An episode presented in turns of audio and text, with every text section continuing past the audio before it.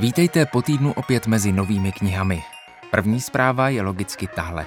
Knihkupectví mají otevřeno. A najdete v nich i novinku Zuzany Říhové Cestou špendlíků nebo jehel, další mumínkovský příběh Tove Janssonové, knihu o vlcích, knihu o klášterech, nové vydání knihy Miroslava Nevrlého nebo audioknihu Aleše Palána Nevidím ani tmu. Ty všechny vám dnes představíme.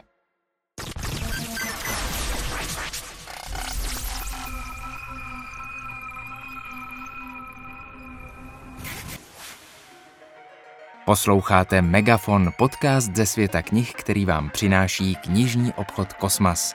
Od mikrofonu vás zdraví Petr Gojda.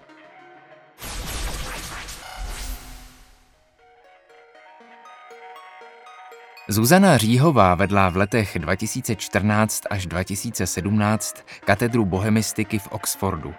V té době jí také vyšly dvě prvotiny. Básnická, Pustím si tě do domu, a prozaická s názvem Evička.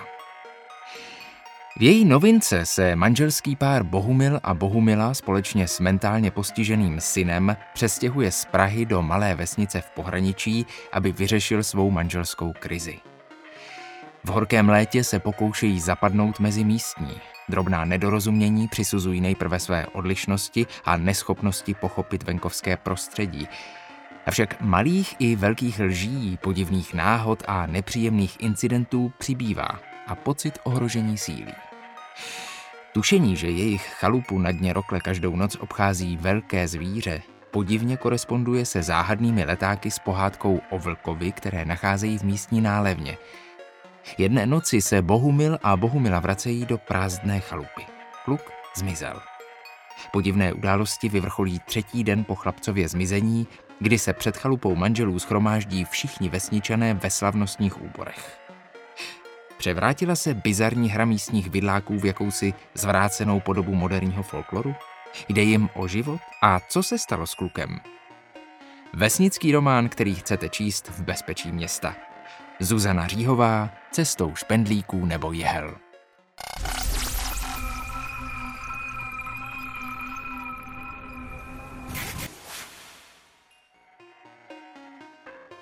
Když se před několika lety dostala na veřejnost informace o minulosti Ingvara Kamprada, zakladatele IKEA, o jeho stycích a podpoře švédských fašistů, veřejně vystoupil s prosbou o prominutí, napsal dopis svým zaměstnancům a svou prosbu opakoval v mnoha rozhovorech. Historická reportáž Elizabeth Osbrinkové A stromy ve vídeňském lese stále stojí ve Švédsku vyvolala skandál ještě před zveřejněním. Všichni milují mýty o své historii. Nejvíce se nás dotkne, když někdo na denní světlo vytáhne zapomenuté příběhy spojené s holokaustem a antisemitismem, napsal Vojtěch Orlínský. Kniha je souhrnem pět set dvacet čtyři dopisů, které židovští rodiče posílají svému synovi z Vídně do Švédska, kam ho poslali, aby ho zachránili. Jako jediný z rodiny přežil, ale i v této severské zemi se musel potýkat s antisemitismem. Kniha je trpkým pokusem autorky vyrovnat se s mýtem o Švédsku třicátých let, mýtem o zemi rovnosti, solidarity a pokroku. Přesto však pro ní několik stovek rasově cizích uprchlíků představuje ohrožení společenského blahobytu. Švédský antisemitismus třicátých let není žádným tajemstvím, ale až autorka ukázala, jakými samozřejmými, necitlivými a krutými činy se projevoval. Upozorňuje také na to, do jaké míry se ve švédské, ale nejen ve švédské společnosti podařilo vytlačit z povědomí zodpovědnost za holokaust.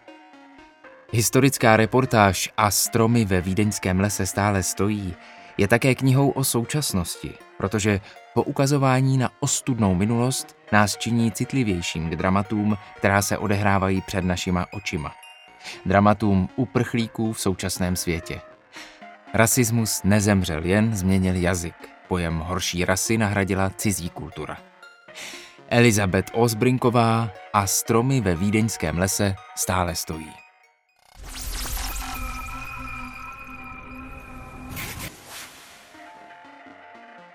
Kolikátá generace už vlastně roste v příbězích mumínků? Postavička Muminka se poprvé objevila v časopisech v roce devatenáct set čtyřicet a v roce devatenáct set čtyřicet pět vyšla o muminech první samostatná kniha. Právě Mumini vydobili jejich autorce Tove Janssonové světový věhlas. Za své dílo obdržela bezpočet cen a vyznamenání. Česky teď vychází další kniha z Muminího údolí. Drobek je bázlivý tvoreček z mumíního světa, děsí ho tma, hluční bambulové i zlé morany. Všichni kolem se radují a užívají si života. Jak rád by se Drobek s někým z nich skamarádil, chybí mu však odvaha. Nemá nikoho, kdo by ho utěšil, a tak se smutně vydá na pláž. A ejhle, moře vyvrhne na břeh láhev a v ní je dopis. Kdo pak to píše a komu? Zprávu napsala chmýrka, stejně osamělá jako on a vystrašená z morany. Drobek překoná strach, postaví člun a vydá se přes moře, les i hory na pomoc chmýrce. Tove Janssonová, Kdo utěší Drobka.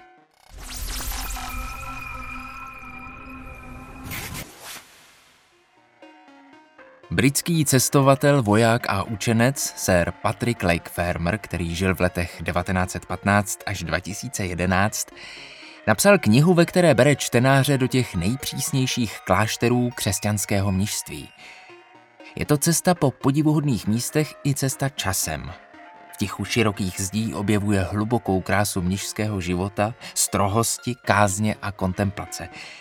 Žije spolu s Benediktiny v opatstvích Saint Vendril a Soulsmes, tíhu bažin a definitivního mlčení sdílí s cisterciáky přísné observance, trapisty v La Grande Trappe. Díla cenobitů východního mnišství navštíví ve skalních monastýrech v Kapadokii, v Ürgibu, odkud křesťanství bylo vyhnáno, jeho duch však vane stále krajinou. Spíše než rytmem kroků se zde setkáme s rytmem dechu, tajícího se v úžasu nad velkým dílem modlitby, práce a kontemplace. Jak se mimo jiné píše v recenzi na aktuálně tečka cé zet, Fermor nepřichází jako křesťan, ale poznamenává, ať už mají kritici jakékoliv názory na fundamentální pravdy či omyly křesťanského náboženství, jak povrchní a plitká jsou obvinění z pokrytectví, zahálčivosti, sobectví či úniku před skutečností. Život mnichů plyne v nesmírně intenzivním zápase o jistotu víry, v němž nikdy nepolevují. Ostatně žádný žijící člověk nemůže s určitostí říci, zda základy jejich přesvědčení jsou pravdivé či falešné. Patrick Leigh Fermor, Čas mlčení.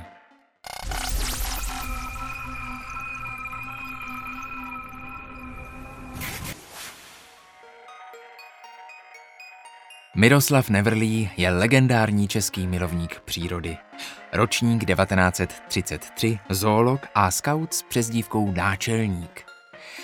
Jako vášnivý turista pořádal mnoho putování po českých i zahraničních pohořích. Již od svých studentských let psal a vydával odborné i neodborné články. Postupně si vypracoval specifický způsob psaní a vydal celou řadu knih, z nichž většina byla inspirována právě láskou k přírodě. Mezi jeho nejznámější tituly patří Kniha o Jizerských horách a Karpatské hry.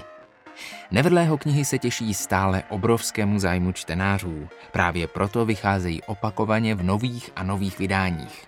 Teď v jednom svazku dva jeho texty. Zašlá chuť morušek je barvitou vzpomínkou na mládí strávené v divokém kraji Krkonoš. Odráží autorův niterný vztah k těmto horám, na které vzpomíná tak, jak je poznal v dobách svého mládí, jako mimořádně půvabný kout plný vznešenosti, pohody a harmonie. Cestovní zpráva Čarodějova učně, autorova prvotina, je pak záznamem putování po východním a jižním Slovensku s Marcelem Safírem. Jemu je věnován i poslední text knihy Marcel Safír, člověk odsouzený k životu. Miroslav Nevrlý, Zašlá chuť morušek, Cestovní zpráva Čarodějova učně.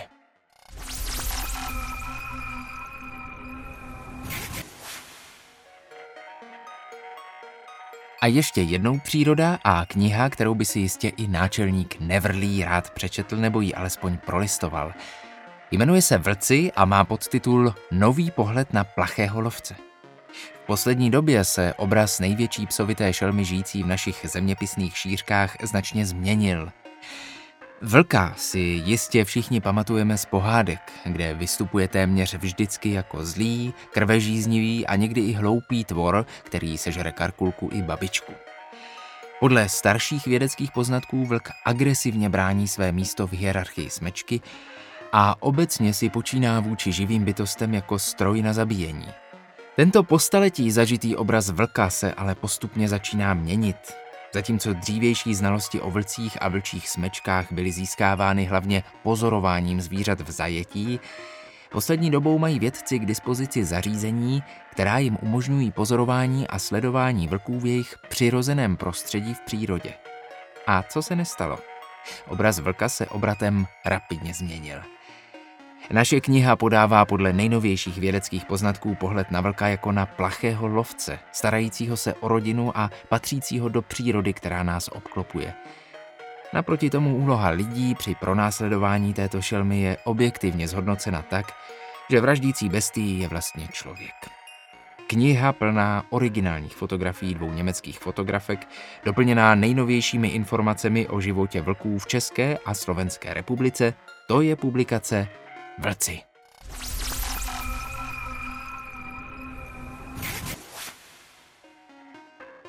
A v závěru novinkového podcastu je tady opět ukázka z audioknihy. Šest žen a šest neskutečných příběhů o síle, kterou v sobě museli nalézt, aby překonali svá trápení a dokázali jít dál. Jak dítě ovlivňuje prostředí rodiny? Pomáhá lidem v životě víra? Jaké náhody mohou zasáhnout do života a zcela ho změnit?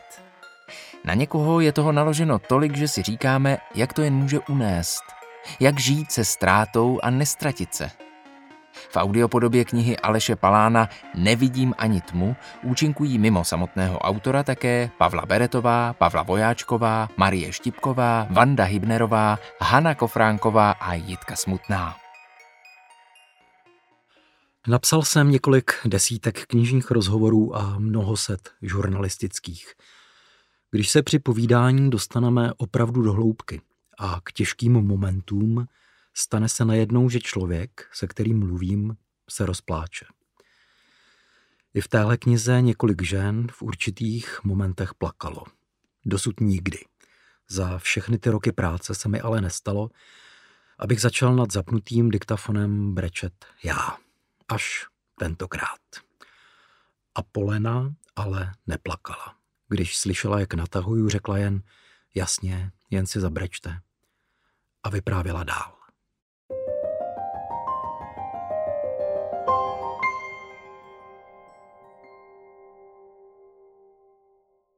Pojďte dovnitř.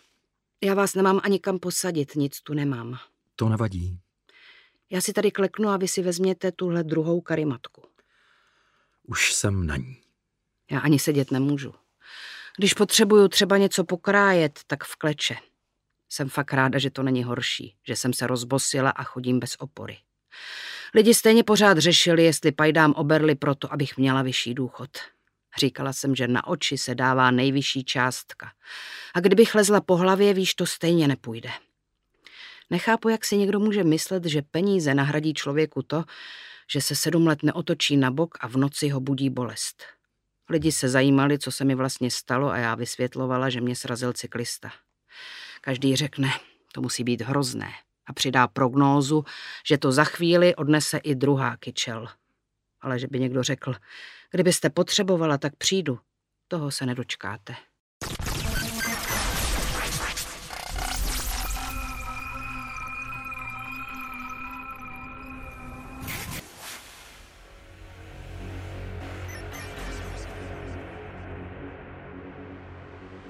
A to je z dnešního novinkového Megafonu všechno.